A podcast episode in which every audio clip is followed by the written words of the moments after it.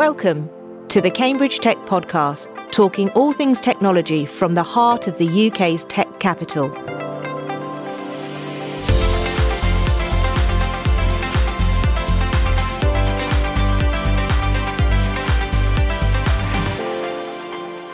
Here are your hosts, Faye Holland and James Parton. Hello, I'm James. And I'm Faye. So, James, today it's your choice of guest on here. You've invited John from Orcascan. I just said to my son that we are going doing this podcast recording, and the company was called Orcascan, and he was like, "That's really cool. What is it?" So, so how how come you invited John? Well, yeah, John and I go back a few years when uh, Orcascan were based actually in the Bradfield Centre, and we've stayed in touch uh, in the in the years that have gone by since then. Uh, I just I just think John's a really interesting guy. You know, as you'll hear from the interview, he's got such a sense of customer focus and really gaining insight from taking the time to actually go out, meet your customers, listen to what they tell you, and then implement that in your product. And I think he's also a technical co founder. So he's a coder himself. So he's got that real superpower of having the ability to really both create and understand the product, but also uh, has developed the commercial skills and the customer insight skills to match alongside you know the technical skills which gives him such an advantage that's great so should we find out a bit more let's do that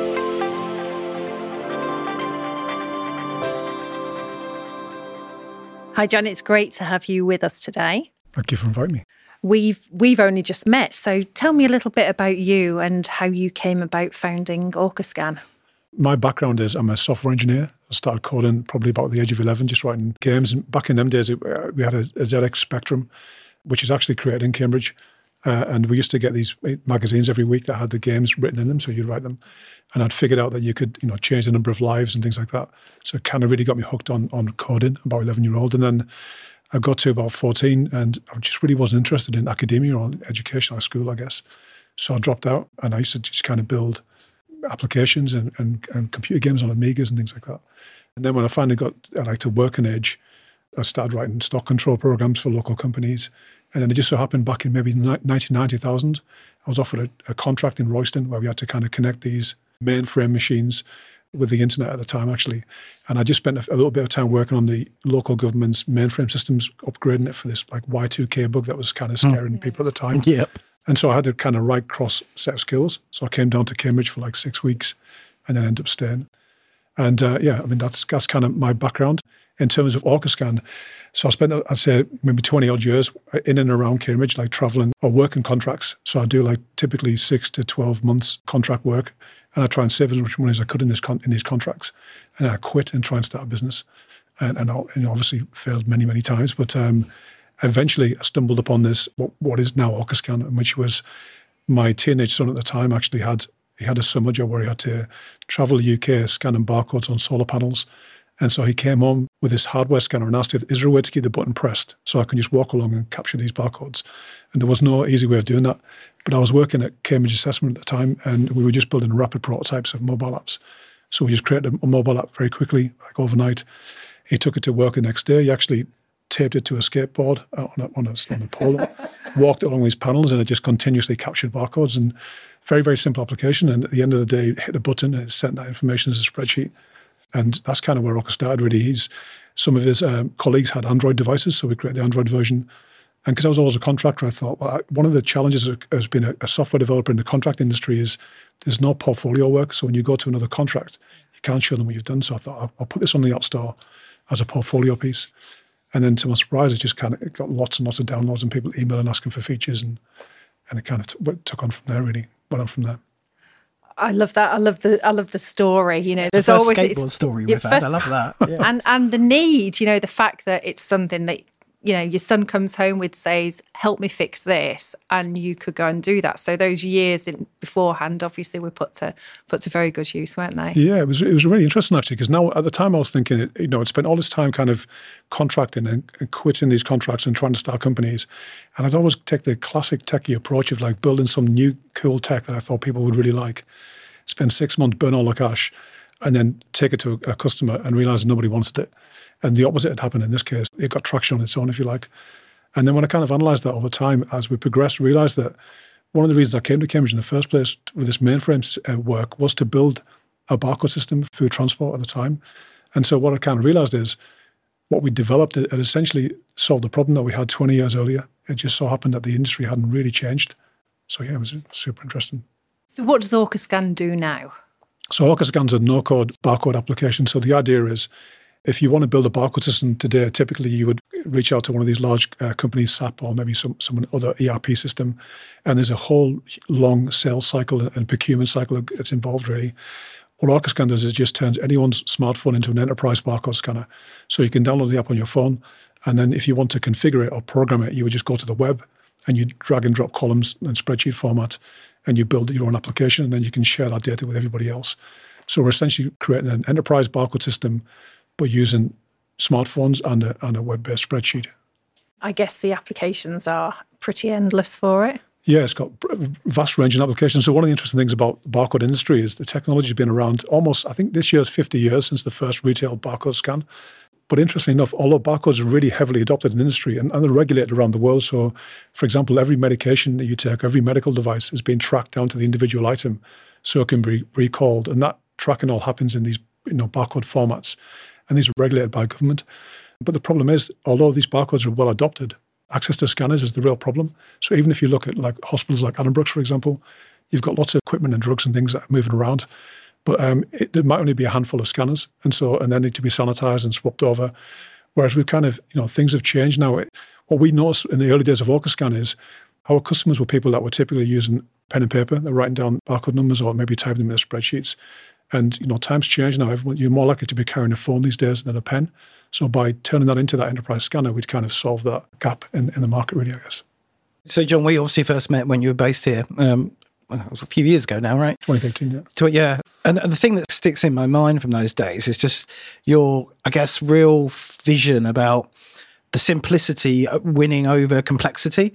Because I guess the people that you're competing against, as you say, they're kind of much more complex, larger organizations, much more bloated kind of product sets, hard to deal with. Yeah. It sounds like that kind of vision and that kind of sticking to that that vision has really paid off for you. Yeah, it's worked out really well. I think it, that comes from a combination of things, really. So, going from kind of contract to contract over the last 20 odd years, it's great in a way because you're thrown into these companies and they normally bring contractors in when things have gone wrong or something needs to happen quickly.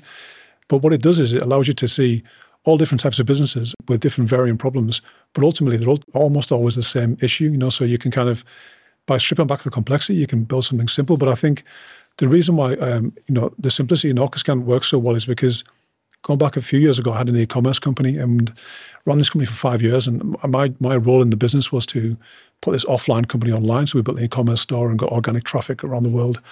And then we got to a point where we were struggling to, to fulfill orders. So we had to build an internal barcode system. And I didn't have the time, so we brought in an external engineer. And he went through this massively painful process of like choosing the right hardware and all of these complex you know, um, decisions to make. And then once you've chosen a vendor, like for example, you know, one of the hardware companies, you're locked into that, that yeah. company then.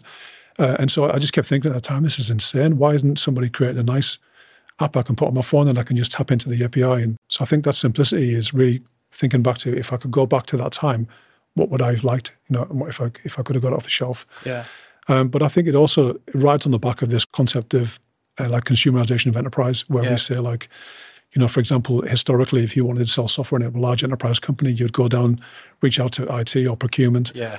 and you'd go top down. Whereas these days, people will go to work and they'll, they'll, they'll install Dropbox and then it will spread internally. And that's exactly what happens with Orca. Somebody inside of Toyota or something will have a task to do, and they'll they'll try and find a way. But rather than going through the management procurement cycle, that yeah. might take six months they'll download an app, they'll start playing with it, they'll get it working, and they'll share it internally, and then yeah.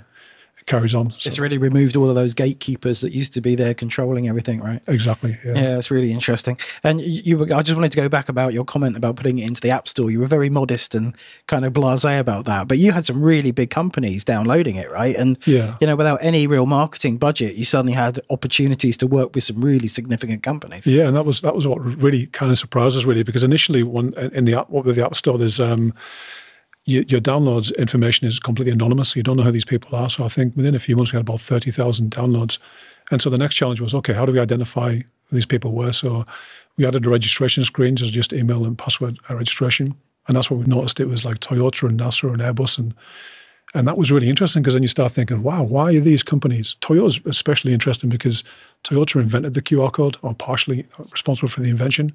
They have no capital constraints and they certainly have no innovation constraints. They invented the lean movement in manufacturing. So why are these why why uh, you know employees in these companies going to the app store to find the solution? So that like that was really interesting to kind of dig into, understand that. We initially assumed, oh, well, it's obviously because of hardware scanners are inaccessible and, and, smartphones are more accessible. So that, that felt obvious. But that wasn't the only issue. Over time, what we figured out was um, is that the you know people inside of these companies will be given a task, like a shop floor worker's got a task and they want better visibility. So they'll build a rapid prototype, however they can get that working, um, and then they'll, they'll just roll it out. And so uh, our initial assumption was, well, we're replacing the hardware. But then we started getting people in other parts of the same business saying, we've got these dedicated scanners in dispatch or whatever it might be. Can you make the software work with that as well? And so then it was more about like, okay, OrcaScan needs to work everywhere. Went from like this very simplistic application to, to then thinking about compatibility. So what I mean by that is like if you sign to Spotify now or Netflix, you can pretty much assume that it's going to work wherever you are. You know, it's going to work on any TV and any mobile device. And I think you know Orca's ability to do the same thing is kind of what's what's given it its edge since then. Really. In some ways, there's a parallel to I mean Netflix jumps out. You know the way that when Netflix was a very early stage business, they did a great job of getting the Netflix app on pretty much any device. Yeah. All the TVs, you know, smartphones, you know, laptops, computers, etc. That was a real key, I think, in their in their growth is just that availability on every device. Yeah, exactly. It completely alters that vendor lock-in because typically, I mean, for years I used to think when a when a courier used to come to the house and drop off a parcel. And they would give you, you know, like a, they'd pull out this old hand scanner and ask you to sign, but they're carrying this like high tech iPhone in the pocket. And it used to blow my mind yeah. thinking, why, surely this is going to change. And never did. But like, you know, I guess in the hardware space, there is, there's definitely a need for some of these devices. When you're looking at like high speed production lines and things like that, there's need for that kind of equipment.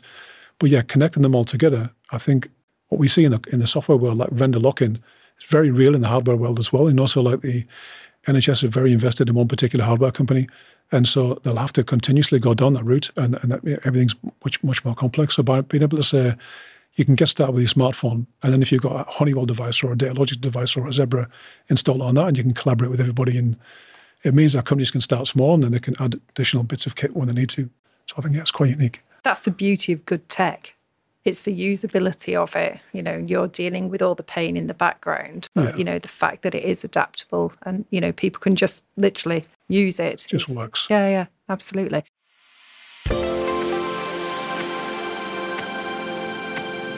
So it's been another busy week. Let's have a quick break in the conversation with John to see what else has been going on this week in the news. So, Faye, first off, what's your week been like? It has been busy as always. Um, often happens when you've had a week off, you come back to complete mayhem. So just n- another day in the in our, our normal world, I suppose. But um, I guess one of the highlights this week, I was invited to a round table by the High Commission of Canada, and they'd brought over a delegation of 14 women-led tech companies. And so I was invited to really just talk about Cambridge and what we do and what other tech companies are here. So it was really great to, to have that conversation.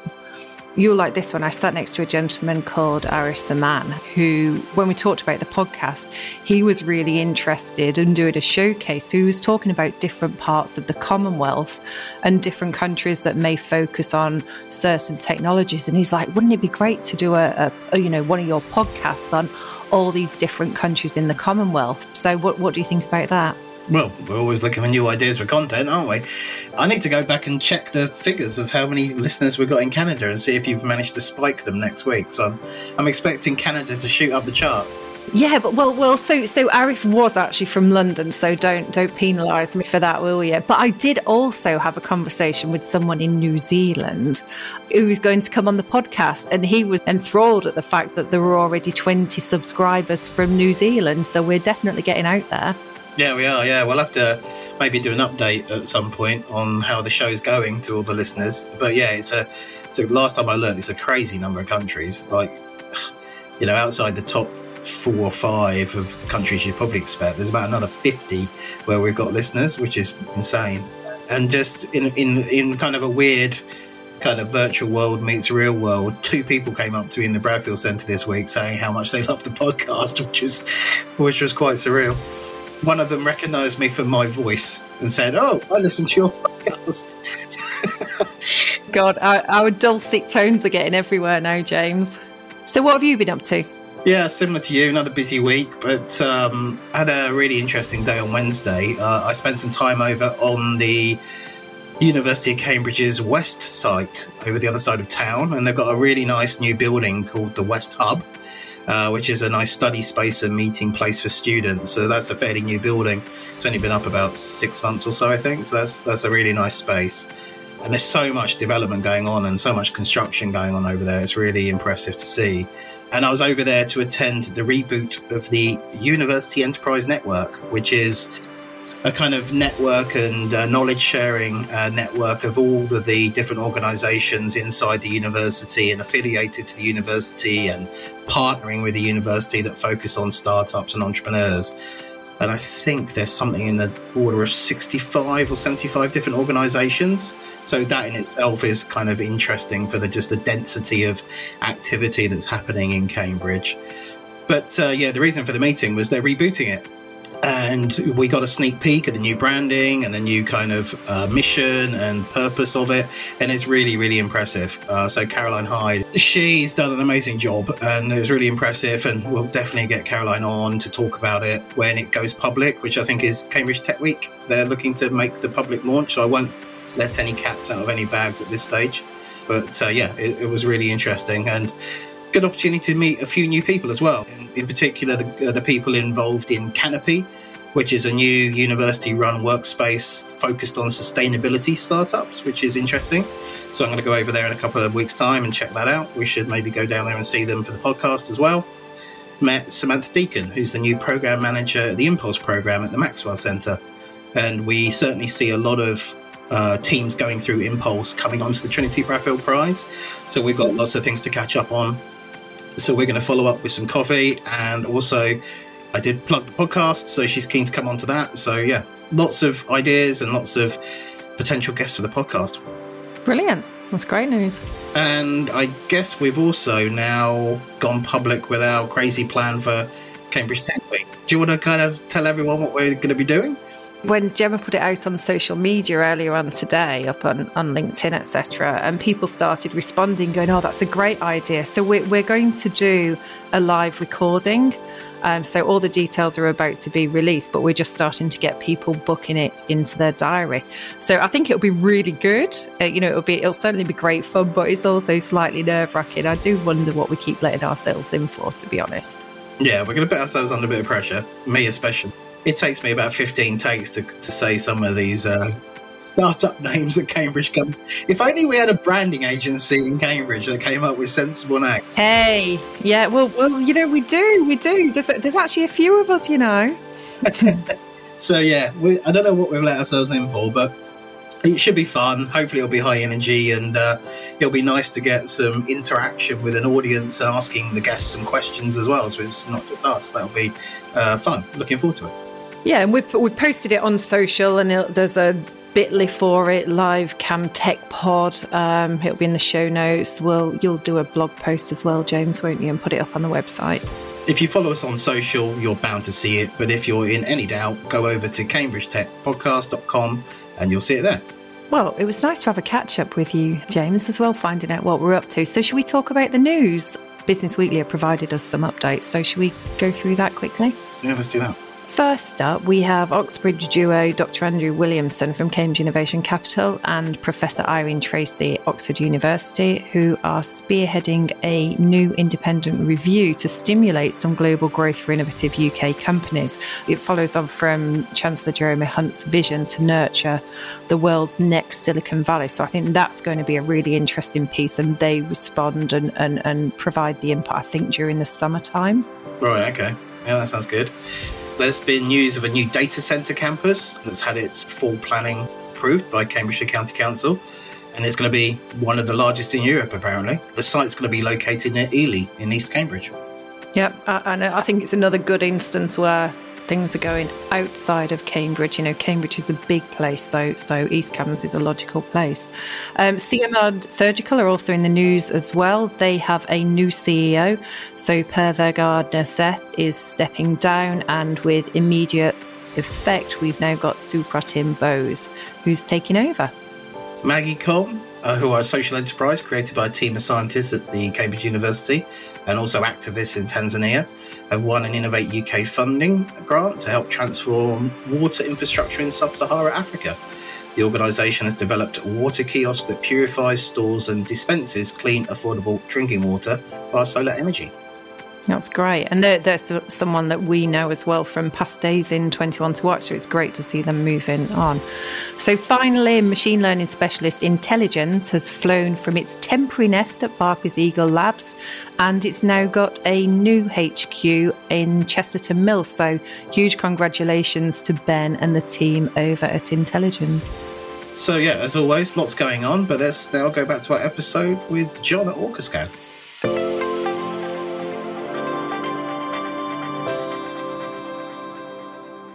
So, talk to us a little bit about how the business has grown. Like I mentioned, it all started organically. So once we realized that there was an opportunity here and we identified these customers, the next thing was, right, the reason why this is getting lots of downloads is because it's free. So how do you monetize? Where's the monetization opportunity? And so I was working at Cambridge System at the time. I used to go to Cambridge Makespace and, on evenings and weekends to do some kind of additional work and brainstorm with other people in the community. And then I eventually applied to the Accelerate Cambridge at the Judge Business School and explained that you know we've got this product, we've got this this idea, and it's working, we've got traction, but we can't quite figure out how do we how do we get to a business model. And so from that, it was really very much what we continue to do, and that is working really closely with users. So either interviewing them on calls, or ideally going out and visiting them and kind of saying, okay, show me exactly what it is you're trying to achieve, and then taking whatever that task is and trying to do it yourself. And then from that, realizing, okay, these are the potential bottlenecks that we see. This is how we could fix them, and, and this is the potential revenue opportunities. So in our case, what happened was we would we'd solve this issue with people needing to write down or type barcode numbers in spreadsheets by capturing it using their phones and sending the email. But then we were getting people reaching out saying, well, now we've got people in the office getting 50 spreadsheets via email a day. So we create this kind of cloud-based spreadsheet that allows them to kind of collaborate and synchronize data. And that's kind of the engine that we, we now monetize. How do you balance the customer relationship stuff with the sales, with business development? You know, yeah. how, how does that work? That's, that's an interesting question. I think I often reflect on this thinking that maybe we're doing it, there's a better way of doing this. But for us, it's almost like um, I, have written open source software for quite a lot of years as well. Um, it almost feels like an open source project in the sense that our users are continuously giving us feedback about how we can improve the product. And so we don't have any salespeople in the company. We just have dedicated, what we call customer success and their job is to to help unlock. Um, you know, if people get stuck on something, or maybe somebody. Quite often, we see people come to us and they're looking to solve a particular problem. They know barcoding is already on these items they've got. They're looking for implementation support, for example. So a customer success team will work out what is the best workflow that's going to work most efficiently for you.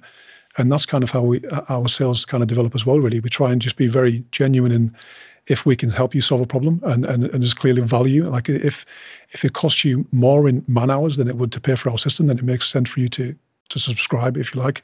And that's kind of how we've evolved the business. It sounds like you set the culture yourself, right, from those early days, because you had that curiosity about discovering who these people were downloading the app from the App Store, reaching out and having those conversations and getting the insights in terms of how they're using it, how you can improve it. I think that's a really important takeaway for people listening that are trying to build their own companies is like treat every one of those downloads as an opportunity rather than I think it's easy to get caught up in the numbers game and just permanently push for more downloads, but not take the time to get the insights from the customers. Yeah, I think that's I think that's dead right. I think um, I guess you know thinking about Orcascan being like organic in, in its growth. So I mean, to date, for example, we've we scan about 15 million items a month, but it's completely organic. We still haven't paid for any any advertising at all, and it's and we could obviously deploy some capital on the advertising side and scale, but it really is about I think spending more time with customers and understanding exactly what it is. Okay, what do you need?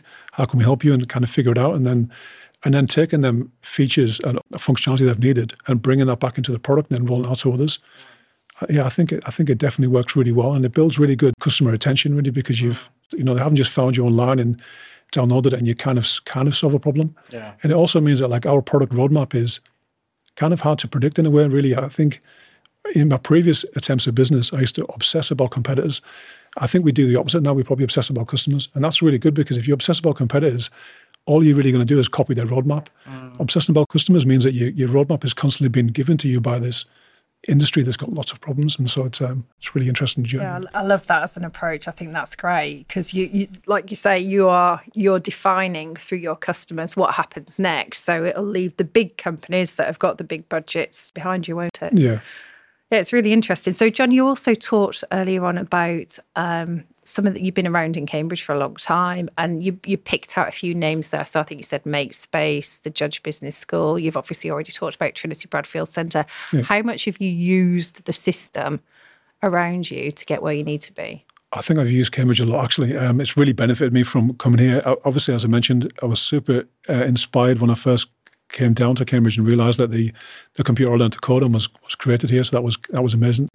But since then, I think like working in Cambridge Assessment, which is like the assessment part of the university, that was really interesting because you've got a 150 year old organisation that's kind of set in its ways really. And we were brought in as this kind of like innovation team to go around the business, try and find areas that we could improve radically. And we would create these short six week sprints and, and create prototypes that definitely put me in a, in a right mindset to build this product because we were used to just rapid iterations.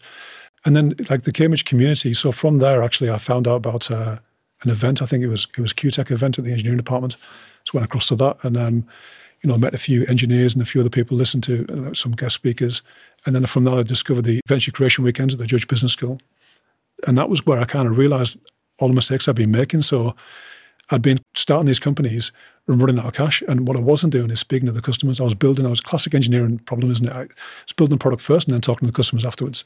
So I think that kind of taught me a lot, really. Um, like spending time on the venture creation weekend and interviewing people and then trying to build a solution. And that worked fantastically. And from there, I discovered the MakeSpace, which is like a 24 7 access hack space, really. That was super insightful because in the early days of Orca, I'd just be working on the project and I'd speak to other engineers that, and you know, people from around the Cambridge community, so from Arm and others would come there on evenings and weekends to work on their projects. And I'd kind of talk about, okay, how could I involve Orcascan? I was in the early days, I was thinking maybe we could create like a, a, case for an iPhone that's got the laser on so we could do better quality. And so we looked into that and then, you know, just talking to some engineers, realized the cost of the hardware and, you know, all of these things. And so that it helped kind of, um, yeah, definitely fine tune the product and even like pitching as well. Actually, you know, talking about the potential of the opportunity. There's some people in MakeSpace with a lot of business experience that were able to give us guidance. And from there, obviously, we came came here to the Bradfield Centre in the early days and um, spent some time mixing with other startups as well. And I think just in being in that ecosystem and brainstorm with other founders, it's just super valuable to get that kind of insights. And then obviously onto the business school, the judge, which kind of helped us find where, what is that business model.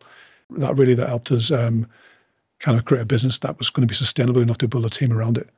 And that was kind of invaluable. The, the, the mentors of the judge, and it's completely free uh, course as well, so you don't you're not giving away equity or anything. Obviously, you've got to you know pitch to gain access.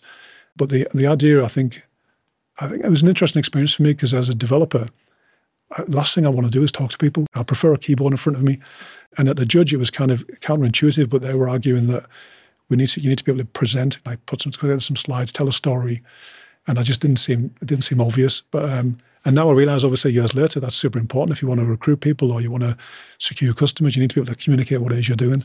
So I think it was the judge was super super valuable, not just in finding the revenue source and the potential to grow, but also alter my mindset as to about how, how you actually go from taking a technology product from just conception to to know to scale, I guess.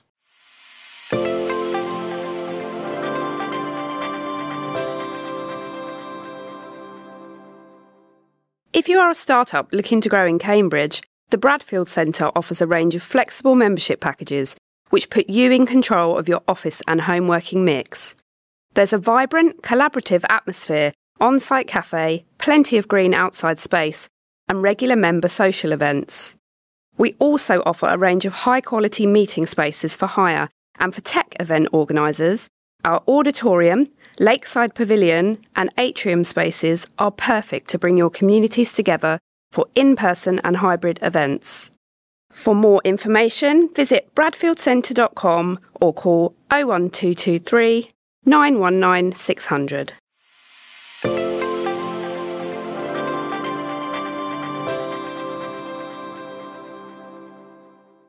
So we've already had some some gold from you in terms of no sales, no marketing, driven by customer insight. I think the other thing that fascinates me is your approach to kind of building the business from a from a financial perspective. You've been very much on the page of growing through revenue rather than going for huge amounts of injections of VC funding as well, which is kind of counterintuitive. You know, people think about the startup scene being very much about valuations and fundraising. Talk to us about your kind of your philosophy around that. In the early days, as I said, I would try and start these companies and I would run out of funds.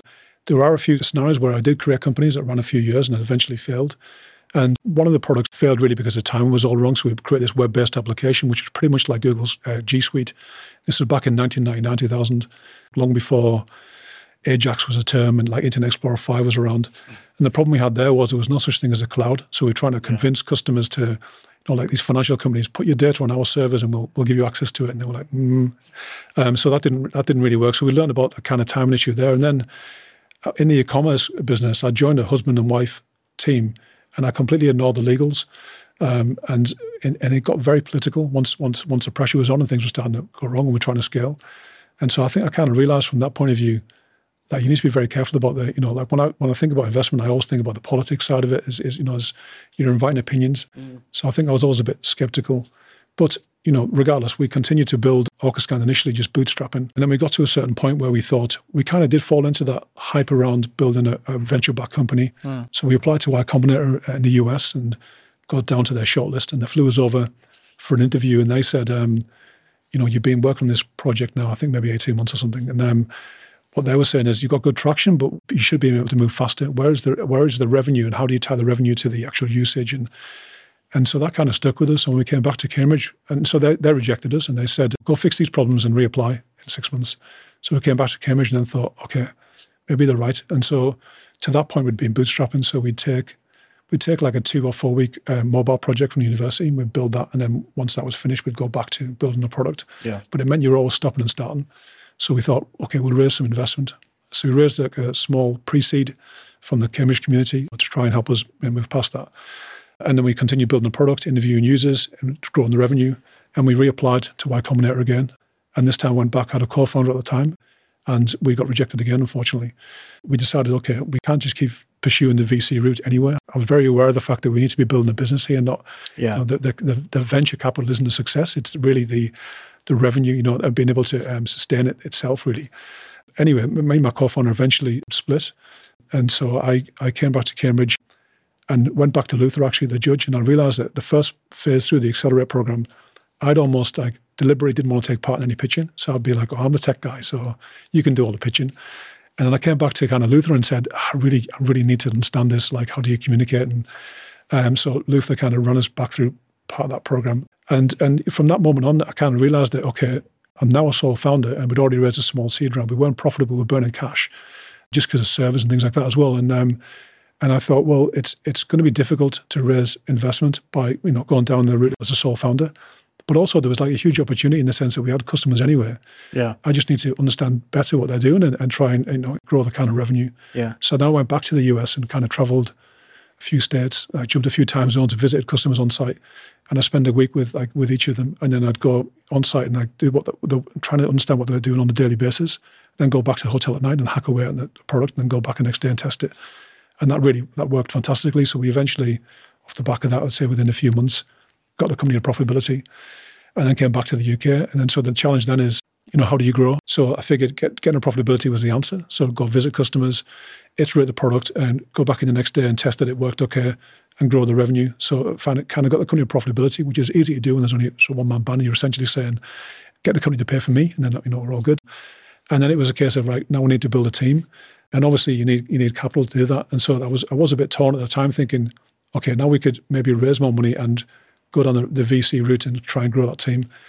But what I realized through losing a co-founder was it became very political with investors.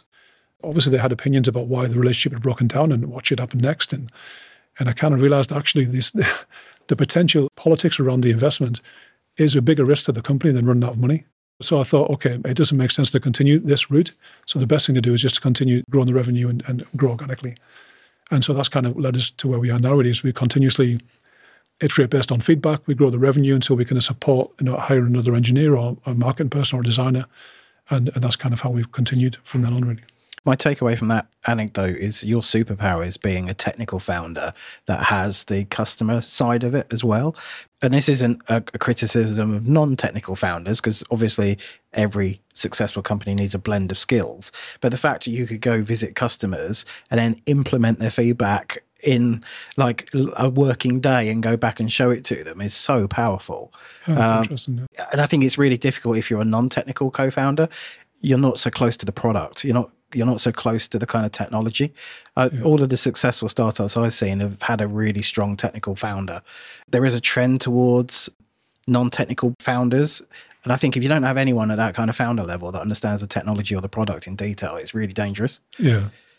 So I just think I think it's really interesting that you you, you know you can demonstrate back back to your earlier comment about you know it builds relationships with the customers, makes them more sticky. Mm-hmm. That immediate absorption of their feedback and acting on it is so powerful. Yeah, it, absolutely. It's, it's, it has a big impact on everything we do today, really. And I think the, the only difficult thing that comes off the back of that, though, is we're, we're talking obviously with lots of customers in many different industries. So they could be tracking everything from medical devices to pharmaceuticals. I- I'm kind of thinking what else, vehicles or any, anything really. Um, and so one of the challenges we often have is we're getting feedback from all of these people and it's trying to stop yourself from just building a solution for that because you have to try and think we're trying to build a generic platform here so we need to think about how could we add a feature that would benefit this industry and this industry and so try to be less reactive but yeah i think it, i think it's still one of our strong points is that rapid iteration based on user feedback is the source of innovation So, do you think you'll carry on with the organic growth, or do you see anything in the future without giving away anything that might step change? You know, are you looking for that step change? Yeah, I think we've got some new improvements in, in terms of tech that we know that would have a big impact. So I think, yeah, I think we'll still continue on the on the organic route, but I do think we, we have some opportunities that will be hopefully developing shortly, which should have a, a massive impact on the on the growth of the company. So I think, yeah, I'd like to like certainly continue on this route and see see how we get on. Really.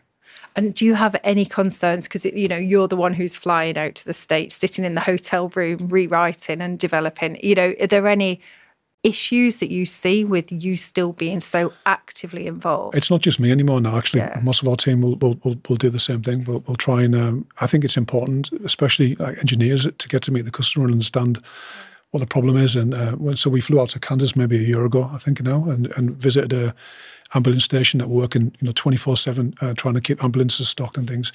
And so um, being able to go there and get insights from them people and, and kind of help, you know, solve the problem is super powerful. But I think I used to think in the early days that wasn't scalable, but I think it is scalable. If you think about the, the world we live in now, really, we've got the this beautiful benefit of like remote working, which is fantastic. It works really well for me as a father, um, and and also it means that you can invest that that cash that you would have had tied up in offices and things into international trips for your team. You can ask the team to go visit a customer in Kansas or in San Francisco or whatever it might be, and and get them really close to the customer. And I think that kind of strategy works well, and it, it really goes back a lot, I guess, to in my early days of contracting, you were kind of brought into a company, they explained the problem, and you were trying to figure it out. It's really just the same thing, isn't it? It's just that you, there's now a business model around it. I mean, I think what comes across is you're running your own business. You know, you're not being led by other people. You're sticking to the fact that you want to do what is customer driven activities. So, Yeah. you know, I, I think I think it's great. And it would be boring if everyone ran the business the same way. Yeah, exactly. I think we've got a unique opportunity to do something a bit different. Um, and I think, like in terms of how you run the company, I always think back to like how would you know whenever I've worked for another business, what would have been the perfect environment that I would have liked, and it is that kind of remote work, flexibility, get to walk my kids to school, and you know all of these things. So just kind of making that work for others. Back to the the, the VC point or the investment point. As part of the Accelerate program, Peter Cowley, who's an investor here in Cambridge, he gave us a, a, a talk once on like you know what is investment, and I remember this class very well. And he he made a point actually in, in this in this class where he said an investor is an employee you cannot fire. And I remember thinking, oh, interesting, and I just kind of disregarded it. And it was only like oh, you know after everything got complicated for us on on that front, I really realised the value of what he said there. And that is that the danger of a small company, and this is especially important when you're hiring as well, actually, is is if you get the wrong person into that mix and you've only got a small team, a small culture, you do run the massive risk of like burning all of your energy on politics and not actually moving the company forward. And so I think I certainly wish I'd listened to that more carefully, I guess. So, I mean, that's been a really interesting conversation, full of just stuff that we don't typically hear. I think it's really interesting to see that you've got a different take on things. How do people get in touch? Are you hiring at the moment? You know, yeah. So so we're always looking for for engineers. We do actually put job specs out on our website or you know, jobs are on our website. And obviously, we do work with local Cambridge companies as well, so like startups and others that are trying to implement some type of barcode tracking system in medical or whatever it might be. Um, so yeah, if anyone needs any any support on them things, they can reach out to us at orcascan.com or LinkedIn or whatever it might be. Perfect. Well, thanks for taking the time, John. Thank you very much. It's been great.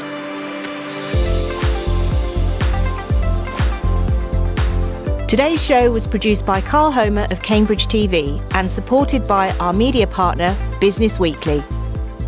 The Cambridge Tech Podcast is available on all major podcast platforms and on cambridgetechpodcast.com. If you've enjoyed this podcast, please give it a five star review. It will really help others discover the show.